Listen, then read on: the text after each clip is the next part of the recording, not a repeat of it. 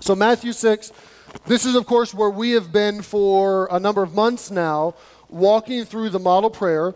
Uh, we've laid out the context of this prayer in this entire chapter, week number one. Uh, we've walked through the model prayer phrase by phrase over the past few weeks. And we've even covered verses 14 and 15. Verses 14 and 15 are a footnote that attach to verse number 12. So we've covered the first 15 uh, verses of Matthew 6, and I want us to see three more verses 16, 17, and 18 this morning. So I'm going to pick it up in verse number 9, and we're going to read through the prayer and then see how Jesus segues right into another topic. So, uh, Matthew 6, verse number 9, the Bible says this Our, uh, After this manner, therefore, pray ye. Our Father which art in heaven, hallowed be thy name. Thy kingdom come, thy will be done in earth as it is in heaven. Give us this day our daily bread, and forgive us our debts as we forgive our debtors. And lead us not into temptation, but deliver us from evil. For thine is the kingdom, and the power, and the glory forever. Amen. And then 14 and 15 are meant to be a footnote that are in tandem with verse number 12. And if you missed that a sermon, you can go back and listen to it from the website or watch the, watch the video of that. But we elaborated on these verses already. For if ye forgive men their trespasses, your heavenly Father will also forgive you. But if you forgive not men their trespasses, neither will your Father forgive your trespasses. Verse number 16 Moreover, when ye fast, be not as the hypocrites of a sad countenance, for they disfigure their faces that they may appear unto men to fast. Verily, I say unto you, they have their reward.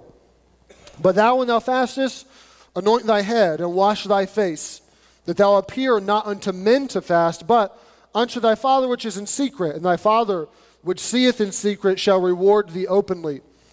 If you read through this chapter of Matthew 6, you, you get this cadence to, to the, the rhythm of the chapter. That there is this, hey, when you're giving and you're doing your alms, don't do it to be seen of people. Do it before God and do it for a reward from Him. And then when you're praying, don't do it to be seen of people. Go pray and be in your closet in secret and do it for God. And then when you're, he moves right into another topic. When you're fasting, don't do it for people, do it for God. And he says that this should not be something that you want people to look at you and see. It doesn't mean that no one can ever know if you're fasting. There are times in the Bible where the nation or, or corporate, corporately they fast together. There are also times practically where, as a spouse, you may, you may have to communicate to your spouse, hey, I'm fasting today, so don't make as large of a meal. Rather than sitting down at meal and she says or he says, Are you hungry? And you have to lie. Oh, I have to keep this a secret. That's not what, what the Bible's saying. The Bible is saying, Look, don't do it to be seen of men. Do it for the Lord, and that should be your motive, and that should be your heart. But Jesus segues directly from prayer into fasting. And he really kind of merges and joins the two together. And what's funny about this chapter is that he starts with alms and giving. And if you've been around church any length of time, you'll hear sermons on that. And you should, because it's intensely biblical, and the Bible has a lot to say on that. You'll hear lots of sermons on uh, prayer, and you should, because it's intensely biblical, and the Bible has a lot to say about that. But you'll very rarely hear a sermon on fasting. But it too is intensely biblical, and the Bible has a lot to say about it. And I would contend this this morning that prayer and fasting are the oldest and the dearest of friends. And they're meant to go together, and Jesus knows what he's doing when he walks right out of the model prayer and says, Hey, moreover, hey, don't forget this when you fast thinking that this will be part of our lives. Not, hey, if you fast or if you decide to, but he has this assumption that when you do this, this is going to happen. This is going to be part of your life. And this morning, I want us to consider this topic based off of Matthew 6 and really the model prayer, and that's prayer coupled with fasting. And I want us to see, and we'll, we'll get to Esther 4, and I'll explain that here after I pray. We have some music, but I want us to see the power that prayer coupled with fasting can hold in our Christian lives. Uh, as we consider this thought, prayer coupled with fasting, I want you quickly just to uh, write in, in your mind, I want you to picture what does a person who fasts look like? Just kind of build a mental image uh, maybe for you, that's, uh, that's a spiritual stalwart. That's it's grandma or somebody that was just unbelievably a mature Christian, and they did that. Maybe for you, it's, uh, it's a, someone who's a bit fanatical in their faith, and you know you get this John the Baptist esque picture in your mind. And maybe someone who fasts for you is someone who is just a, a health nut, and they are a bag of bones because they're constantly depriving themselves of nutrition and, and a health nut. I don't know what that looks like for you, but uh, inside of our mind's eye, as we picture what a person who fasts look like, should be Jesus.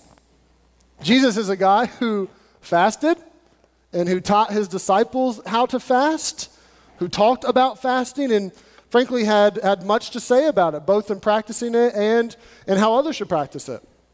And fasting is a spiritual discipline that oftentimes is uh, ignored uh, Donald Whitney has a book called Spiritual Disciplines, and he writes about different ones. And uh, he says that fasting is, according to him, the most feared and the most misunderstood of all of the spiritual disciplines. And he says it's, it's fearful for us because generally we think of fasting, you know, depriving myself of food for some spiritual end or purpose or goal.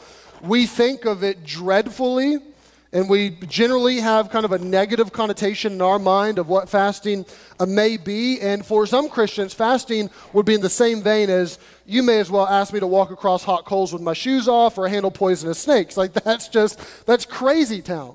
That's something that is, that is just far fetched for someone to do. Why would I possibly uh, do that? And some people have a, a fear of fasting. Some people have just a misunderstanding of fasting. That's largely because we don't talk about it a lot. Think, think in your own mind. How many sermons have you heard on giving? Have you heard on prayer, which Matthew 6 is about? But how many have you heard on fasting? I've heard a sermon or two on fasting in my life, but frankly, not many. There's, and it, it is something that is pervasive through Scripture, Old Testament and New Testament. Fasting actually is mentioned more times than baptism is, two more times than baptism in the Bible. But we don't talk about it a lot. So it's often misunderstood on what is it and how is it done and why is it done and, and what does this mean for me or, or should I do it or what's it, is it going to give me some credit with God? There's a lot of questions uh, that surround and circle fasting that uh, need to be answered. And it's something that really at the end of the day, it's a spiritual discipline. And I think the, the most prominent of all the spiritual disciplines, it goes against our grain the most. And it goes against not just who we are as humans, but who we are as Americans. We are, by and large, comfort creatures. It's very rare that an American has to go without something. If we want something, by and large, we have the means, we have the resources, we can work a couple extra hours, we can figure it out. We can do it. We don't have conversations about, am I going to eat today or not? We have conversations about, am I going to go to Cancun or Punta Cana? You know, those are, that's us as Americans. We're, we're a little self indulgent. We like our comforts. We like uh, having something that's going to, to, to make life a little bit easier on me. And we are, by and large, denialless, sometimes even gluttonous, if we're honest. And so, fasting is something that pushes against the grain of just who we are naturally because our body does and is made to have, want and have food but it pushes against the grain of who we are as, as American Christians. So this is something that is difficult for us, but I, I say this we dare not overlook the significance of it in, in the Bible. Any more than we would overlook the significance of giving or praying or baptism or anything else. It's something that's in the Bible, it's significant for us, and there's a lot to learn. And there are, there are a lot of passages that I could look at for fasting, and different people have fasted. And, and I was kind of locked and loaded on a passage in the Gospels that I wanted to uh, launch from today. But as I studied over the last couple weeks, I just kept getting sucked back into Esther 4, this chapter. Of, there's a lot of themes in the chapter, but really at its core, it's about prayer and fasting. And I want you to see that this morning. I want to walk through this chapter this morning. I think that Esther and Mordecai, these two characters in this chapter of the Bible, will give us a window into what is fasting and why would we do it and how is it done and what does it uh, what can it accomplish for us. So i want you to see it this morning. Go to esther 4 like i said earlier if, uh, if you struggle finding that go right in the middle of your bible psalms. Back a book is job. Back one more book is esther so, Esther 4, I'm going to give you two minutes worth of context to catch you up because you catch the story right in the middle in Esther chapter 4. So, thus far, here's what you have in, inside of Esther. There are basically four main characters inside of this plot and this story. So, there's two Jewish, Jewish characters and there's two uh, Persian characters. The Jewish characters are Esther and Mordecai. Esther and Mordecai are cousins. Esther's a lady, Mordecai's a guy. And Esther is this lady that is uh, assumed into the Persian kingdom and becomes, through a series of events that we'll discuss later, she becomes the queen of Persia. And she has a cousin named Mordecai, who is, it seems like a, a government higher up and he has some, some clout, he has some position inside of the government, but both of them, along with their 15 million companions and kinsmen, other Jews, are assumed under the kingdom and they are, they are captives, so to speak. And here they are under the kingdom, and there's these two Persian characters that are in the story as well. There's a, a guy named Ahasuerus. That's the king, and that's more of a title than it is a name. His name actually in history would be Xerxes the First. But here is this King Xerxes, and then there's also this guy named Haman. Haman would be a Persian higher up, and thus far in this story, Haman and Mordecai, the Persian higher up and the Jewish higher up, have butted heads. And Haman has been promoted and he's given this place of prominence. And, and the king even said, Hey, Haman, when he comes by, bow to him, give him reverence, give him respect. And Mordecai is a Jewish man who refuses to do so, probably because of his a belief in not bowing to someone else and only worshiping God, similar to Daniel not wanting to bow before an idol. And Mordecai refuses to do so, and Haman is infuriated by this. So he decides, you know what, Mordecai, the Jewish man, I hate him. I want to assassinate him. And just for good measure, let's assassinate all the other Jews. Let's wipe them all out. So he goes to the king and he says, King, there's this guy, and he is, he is stuck up, and he won't submit, and he's a thorn in the flesh of, of our Persian kingdom, and we need to eliminate him, and all his people are like them too. So let's kill them all. And the king passes a decree and an edict and says, you know what? On this day of the month, give the money to the guards, and you know what? Kill them all. And a decree goes forth throughout all the realm that the Jews are to be exterminated. Obviously, that's problematic for Mordecai because he's a Jewish man. This is also problematic for Esther. She's a Jewish woman, but she's a Jewish woman in secret. She has kept her national identity hidden, and the king doesn't even know that she's a Jew. So we pick up the story in verse number, or chapter 4, verse number 1, where Mordecai uh, finds this out and he has naturally some concern. And I've broken down this chapter into three simple words just to help you understand it. And the first word is consternation. There's this concern, this consternation, or this, this trouble of the heart in Mordecai. And he says in chapter 4, verse number 1, when Mordecai perceived all that was done, what's all that was done? Well, the decree to kill them all. When he perceived all that was done, Mordecai rent his clothes. That'd be similar to punching a wall or screaming into a pillow. Mordecai is visibly, externally upset. He rent his clothes, he put on sackcloth with ashes, a sort of maybe goat's hair material, and ashes on his head, and went into the midst of the city and cried with a loud and a bitter cry. And came even before the king's gate, for none might enter into the king's gate clothed with sackcloth. And that's an interesting verse that you were not allowed to go into the palace corridor as a mourner, as someone who was upset. And it seems as though in the Persian kingdom, cardinal rule number one is never make the king unhappy. You find in Nehemiah, Nehemiah is a guy who serves a Persian king, and he goes before the king one day with a sad look on his face. And the king perceives that there's a sad look, and, and the Bible says that Nehemiah knows that the king noticed the look on his face, and Nehemiah is fearful for his life. He's scared that he will die because he looked sad. So, this is the kind of uh, person and the kind of mindset that you're dealing with here with a Persian king, that you don't, you don't mess with them, you don't make them unhappy, you do everything you can to appease this man.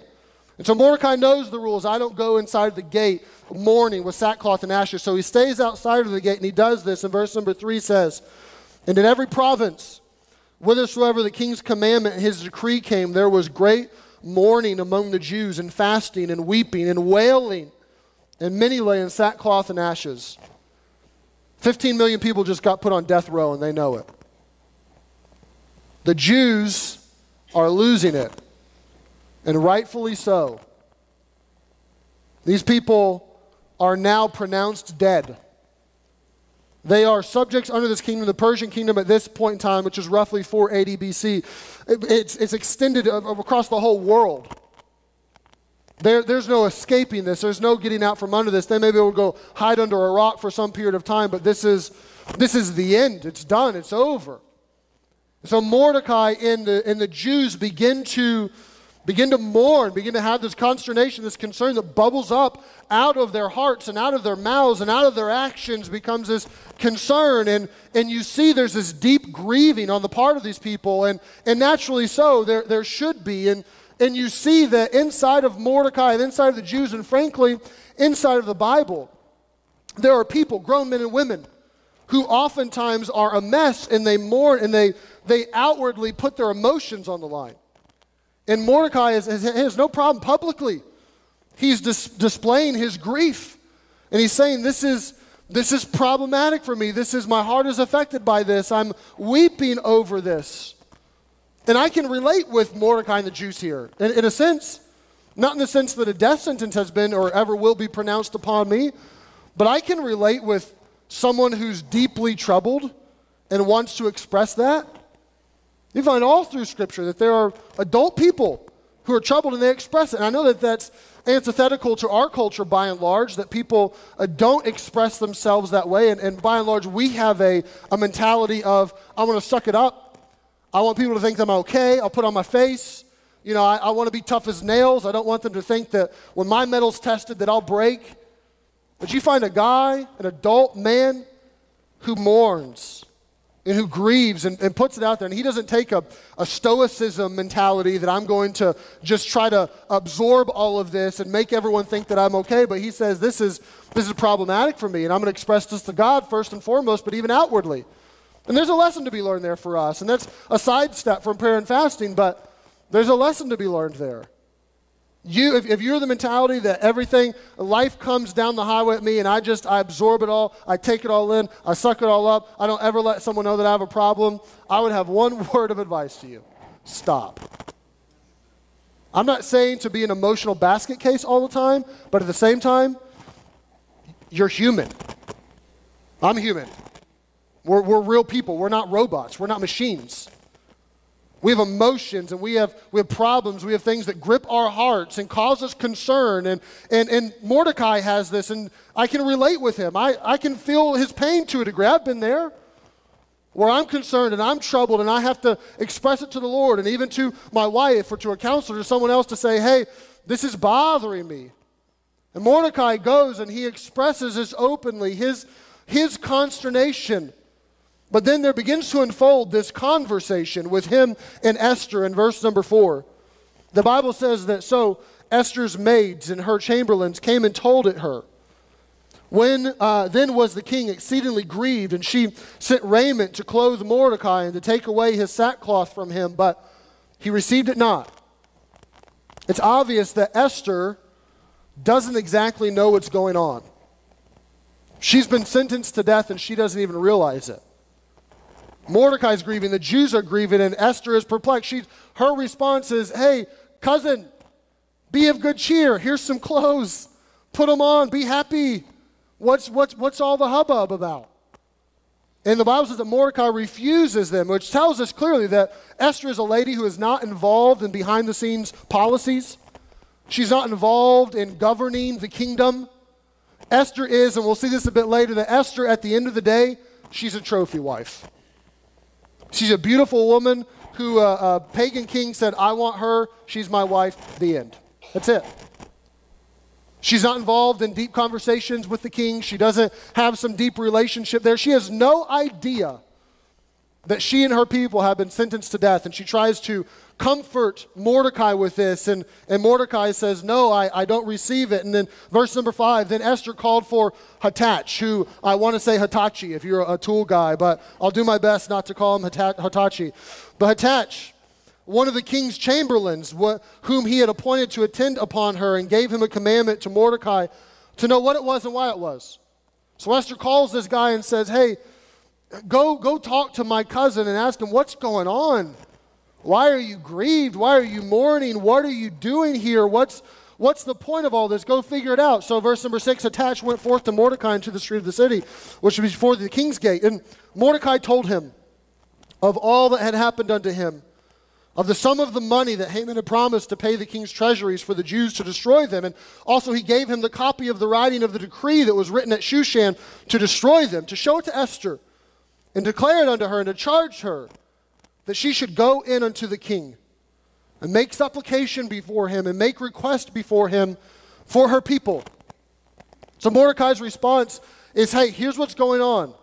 It's apparent that Mordecai is involved in some behind the scenes governing because he knows the amount of money that was given to make all this happen, which naturally he would not have known. He would have had to have some connections. He has a copy of the decree, which he'd probably have to have some connections for that. And Mordecai says, Look, go tell us, Esther, you're dead. Tell her we're all dead. If she doesn't believe me, tell her here's how much money was given, and I got a copy of the writing. Her husband just pronounced her and me and us dead. So go give it to her and tell her, Esther, go talk to your husband. Esther, he's a maniac. Talk him off the ledge. Reason with him. Have a conversation with him. Tell him, Esther, we need your help right now. We need you to go to, to Xerxes and we need you to tell him what he's done and, and express your concern for this. And Esther's reply in verse number 10 and again, Esther spake unto Hathach and gave him commandment unto Mordecai. And here's what she says All the king's servants and the people of the king's provinces do know that whosoever man or woman shall come unto the king in the inner court, who is not called, there is one law of his to put him to death, except to whom the king shall hold out the golden scepter, that he may live, but I have not been called to come into the king these 30 days. Here's what Esther says um, Cousin Mordecai, about that whole talk to my husband thing, um, yeah, that's not a great idea. He hasn't seen me or wanted to see me in a month. He hasn't talked to me. He, he doesn't even have a desire to talk to me. And Mordecai, you know, people that going into the king, if he doesn't call them, that's life or death. He gives you the nod with the scepter, and you get to live and make your request known, or he doesn't and you die. So this is kind of serious, man, and I really don't feel like talking to him. He apparently doesn't feel like talking to me either because he hasn't asked to see me in a month. So I don't think that's a good idea. And understand Esther's predicament. Her predecessor, and you can read about this, all chapter one of Esther sets the stage for this, and you can read about this, how it unfolds. Her predecessor was a lady named Vashti. Vashti was the queen, and the king summoned her. And for whatever reason, I don't know if she was sick, I don't know if she was busy, I don't know if she was just mad at the king, I don't know, but she said, No, I'm not coming. And the king decided, more or less, to banish her from the realm and to say, You have no place here anywhere. And furthermore than that, I'm going to make a global example of you. I'm going to make sure that we write a decree to everyone and we put it in every single language and we spread it around so that people know Vashti crossed me and she got squashed. That's the whole chapter one of Esther. It's the setting stage that now Vashti's gone, and so the king's looking for a new bride. So he has a beauty pageant. And he brings in all the ladies. He says, You know what? Eeny, meeny, miny, mo. I think she's the hottest. She's my wife. That, that's really, that's the, that's the bottom line. It's the moral of the story. Esther is a trophy wife, nothing more. I want her to be my wife. And there's no, there's no conversation about it. There's no choice about it. There's no, there's no dialogue about it. It's, hey, hey, honey, what's your name? Uh, Esther, Easter, Easter. Okay, you're my, no, Esther, oh, whatever, you're my wife. It's, it's done at the end. So understand Esther's predicament here. This is this is not going to bode well, she feels, with the king. I am going to go in, and if the golden buzzer don't get pushed, I'm done. It's over. And so she responds to Mordecai and says, Mordecai, yeah, um, I just don't think it's a great idea. And Mordecai converses back with her, and he says this in verse number 12. And they told Mordecai Esther's words, and Mordecai commanded to answer Esther. And he gives a threefold argument for why you need to do this. Think not with thyself that thou shalt escape in the king's house more than all the Jews. For thou altogether holdest thy peace at this time, then shall their enlargement and deliverance arise to the Jews from another place. But thou and thy father's house shall be destroyed. And who knoweth whether thou art come into the kingdom for such a time as this? Mordecai says, Esther, look, you think the decree is going to go forth and you're going to escape? Your whole Jewishness may be a secret now, but you and your daddy and your mommy and your brother and your sister you're dead. So your life is already on the line.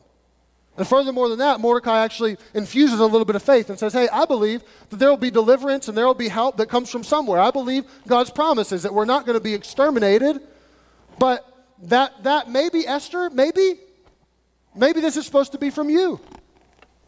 Maybe you're, maybe God was in control of all this. Maybe he was setting the stage. Maybe you've come into the kingdom for this time. Maybe this has been God's plan all along, and we've, we've scratched our heads and we've wondered, and why am I now a, a prisoner, and why am I now a, a wife, and why do I have to go through all this? Maybe God was behind it all, Esther. So, what, what Mordecai is doing is he is infusing or attempting to infuse some faith into his cousin. He's attempting to say, Esther, step out in faith and trust God. And Esther, if you don't want to step out in faith, what logical recourse do you have anyway? What, what options are on the table? And at this point in time, here's, here's what you have. And this is an encouragement to me, and hopefully it's an encouragement to you. You have a guy, Mordecai, and a lady, Esther, Jewish people, who for four chapters have been incognito essentially about their faith. Mordecai has this butting of heads with Haman and refuses to bow, but he also tells Esther, Esther, don't tell anybody you're a Jew. Shh, keep it secret. Which really probably wasn't the best advice. It's more, it's more expedient than it is actually rooted in biblical principle. And thus far, Esther has had to demonstrate zero faith. Not a lick. She hasn't had to talk about her heritage, who she is, what she believes, what she stands for, the, the Torah, the Old Testament, none of it. She's, she's put forth zero faith. But God has seen fit to put her in a spot to be used of Him greatly. And that encourages me because I see in Esther a lady who, frankly, is not the greatest religious person in the world. She, frankly, up until this point, hasn't, hasn't stood her ground. She hasn't said, Hey, I'm, I'm a God-fearer and I believe in Jehovah. None of that. She's done very little to be a model example of what you would want in a, in, in, a Jewish religious person, but she's still a lady that God desires to use, and He's put her in a situation, and, and I take heart in that. Because I can oftentimes look at scripture or look at people that are used of God, these missionaries or this person or that person. I can say, man, they must be a spiritual giant. They must have the world's greatest prayer life. They must have boatloads of faith. They must just be at a whole nother level than I am. That's why God's choosing to use them. But you find in the case of Esther, that's not, that's not accurate. And beyond that, you find that all through the Bible. You find that Peter's a mess, and you find that Paul's a mess, and you find that Jonah's a mess. You find all kinds of people are a mess.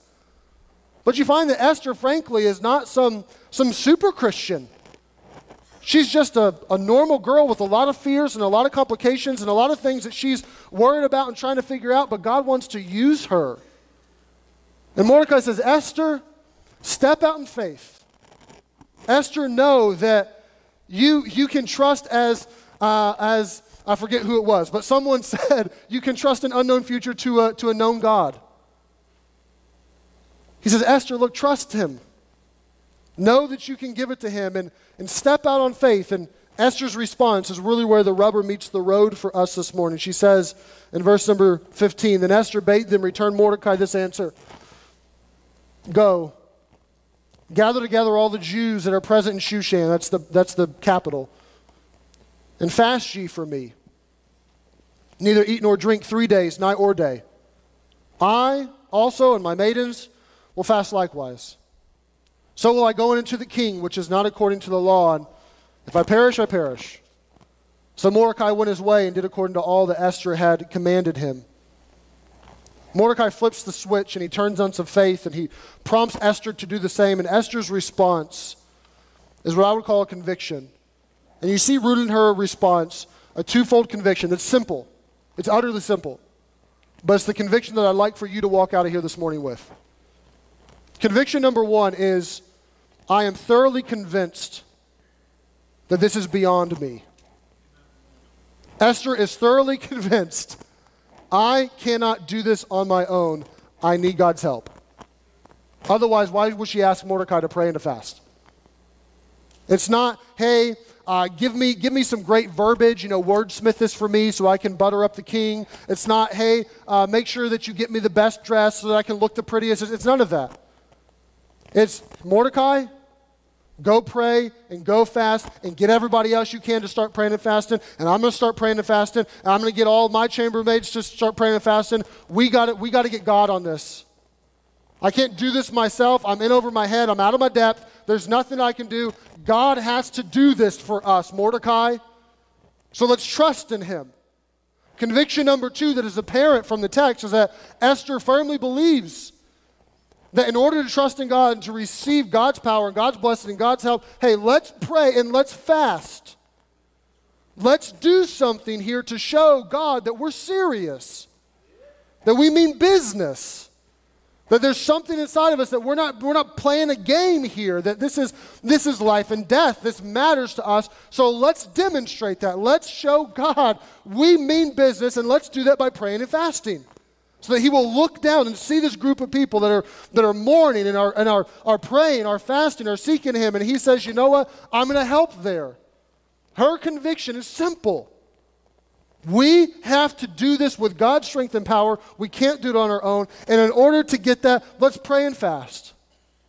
Let's ask Him. Let's seek Him. And Esther's call to fast is not, it's not a little one. It's, it's actually a relatively extreme call to fast. There's, if you notice in verse 16, there's several things that, that she says. She says, first, let's not eat or drink. Normal fasting, if I could give you a, a normal fast, what that is, it's, it's I refuse to eat, but typically you would drink water, or sometimes you can even do a juice fast or something like that. But normal fasting is I, I don't eat, but I do drink. And Esther says, No, we're going for broke here. Let's not eat and let's not drink. And then she says this day or night. In Jewish culture, when, it, when a fast would happen, typically you would fast through the day, and when you got out of the field and out of your work and those sorts of things, and you got home for the evening, then you could eat. The, it was almost like an intermittent fast. That I fasted part of the day, then I spent some time with family, and I ate for the rest of the day. It was similar to maybe a, a Muslim Ramadan or something, that you fast this portion, then you can eat at night. And she says, Look, let's, let's, let's not eat, let's not drink, let's do it day and night, and let's do it for three days. There's a lot of fasting uh, portrayed in the Bible from different people, but uh, ironically, there's only one time that the Jews were commanded to fast. That was the Day of Atonement, just one day. And Esther says, Look, three days, night and day, meat and drink. Let's, let's just do as, as much as we can. We got to get a hold of God. Let's do this. Let's fast. Let's be serious. Let, let's show him this. And here Esther is conveyed a heart of utter and total dependence. That God, I need you. God, I have to have your help. God, we have to have your help. And we want to show this to you. And Esther gives us this window into what our heart should be when it comes to prayer and fasting. That at the end of the day, her convictions hold true for us. We don't, we're, we're Esther esque in the sense of we're human, we mess up, we're not always spiritual giants. And we need God's help. I'm talking about you personally to walk the Christian life. I'm talking about your family, for your children to turn out as mighty men who live for the glory of God or mighty little uh, ladies who live for the glory of God. That's, that's not happening just because of you. If our, if our church does something and the gospel is spread and people are reached and lives are changed and the Spirit of God moves, that's not, that's not up to us. That's not up to strategy. That's not contained in a connection card or parking signs or those sorts of things. I'm all for working and strategy and being wise, but at the end of the day, it's God that we depend on.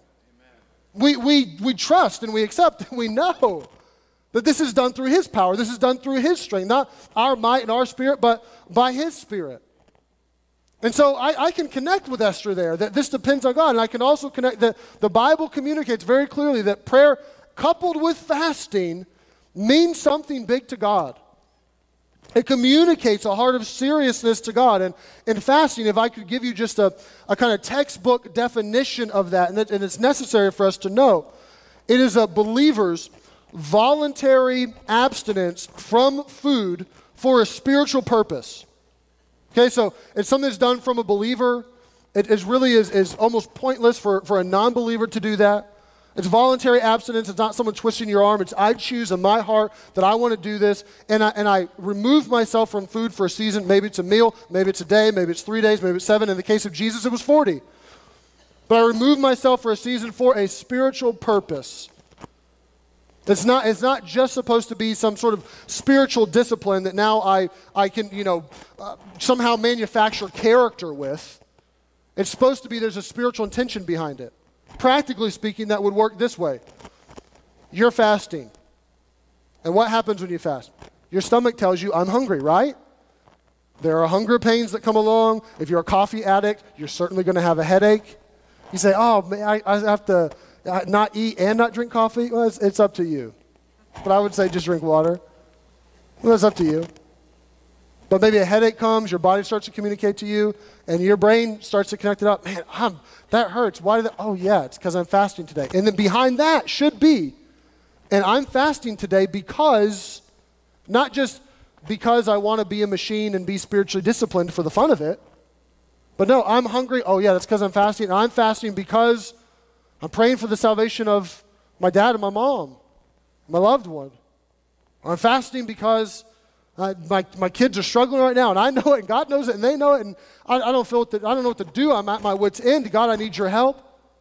I'm fasting because there's this giant trial or this difficulty or this, this stress factor in my life, and God, I need you. Whatever it is, the root there, it's here's the purpose. And then that attaches to that. You say, God, because of my, this hunger pain, that just cued me to pray to you and ask you, God, help me. God, I'm serious. I need you. I want you. I desire you. We just sang a, a moment ago, as the deer. I want you more than gold or silver, only you can satisfy. You alone are the real joy giver. I want you more than anything. We sang it, but is that accurate? Do we want it more than lunch? Or dinner? That's crazy. Why, why, would I, why would I starve myself? Why would I do that?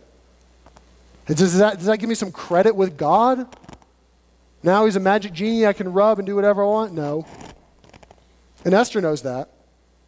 She says, Go pray and fast three days, night and day, hunger and drink, or meat and drink, do it all. And then she says, If I perish, I perish. It's apparent in Esther's life that she doesn't think this is a magic bullet to get her way with God however she wants. She does think it communicates seriousness.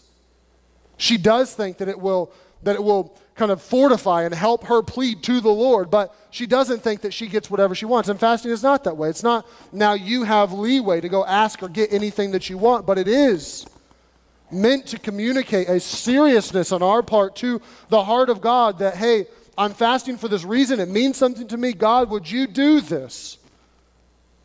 This is, this is something that should be part of our lives. It's part of, it's part of the Bible.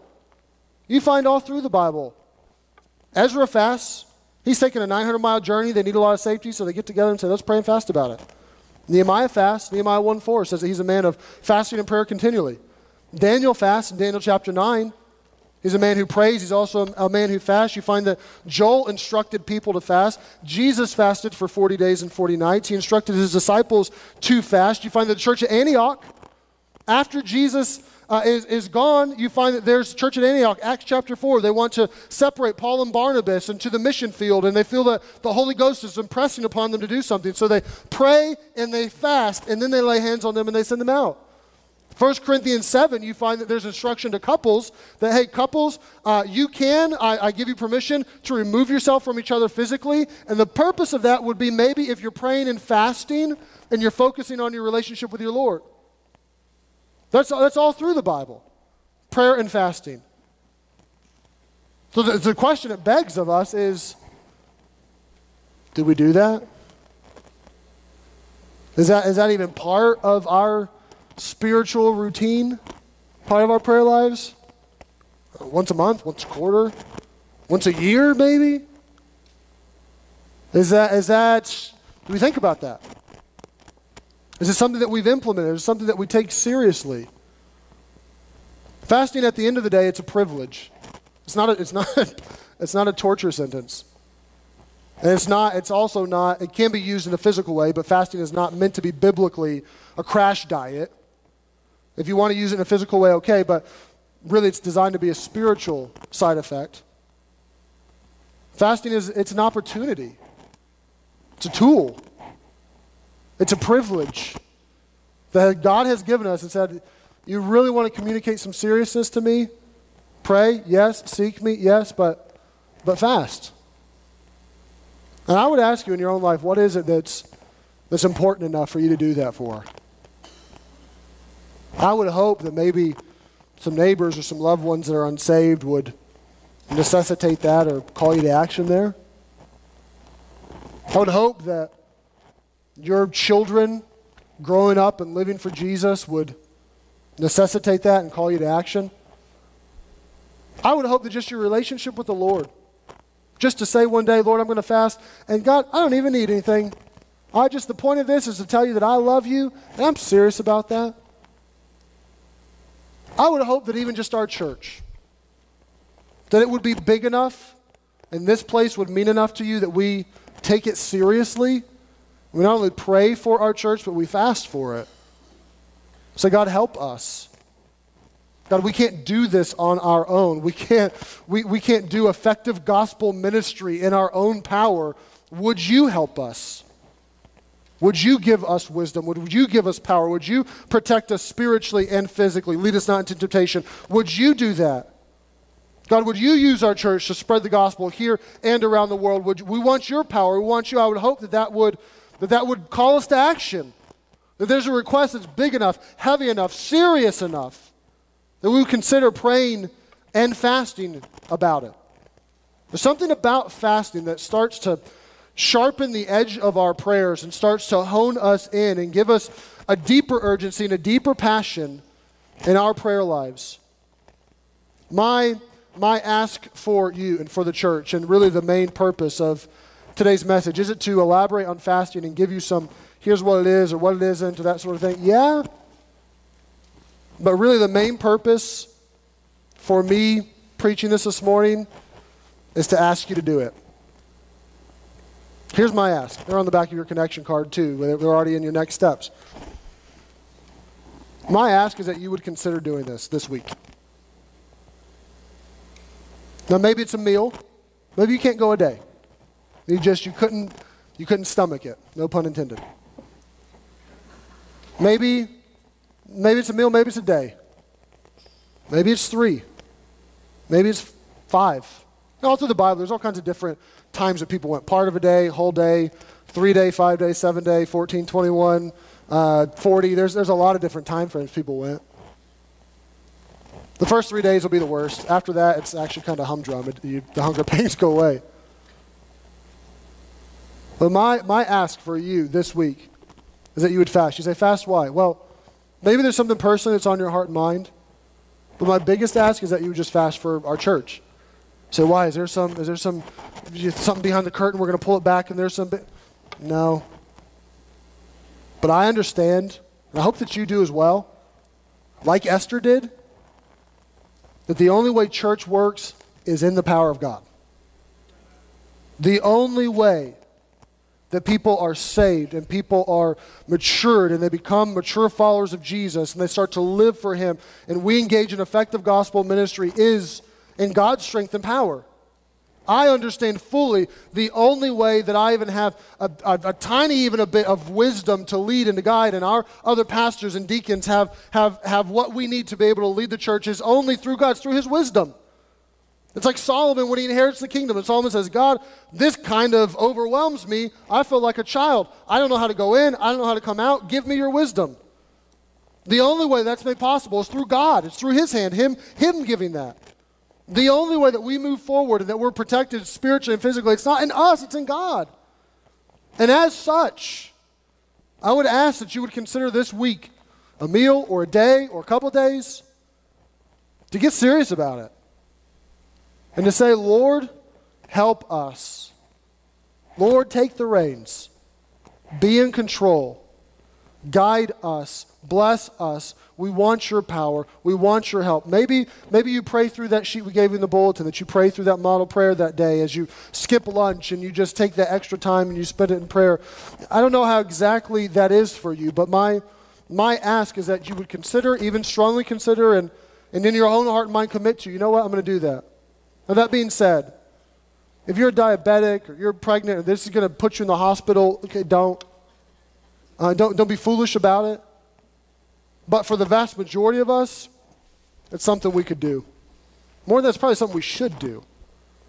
To communicate God, We're serious.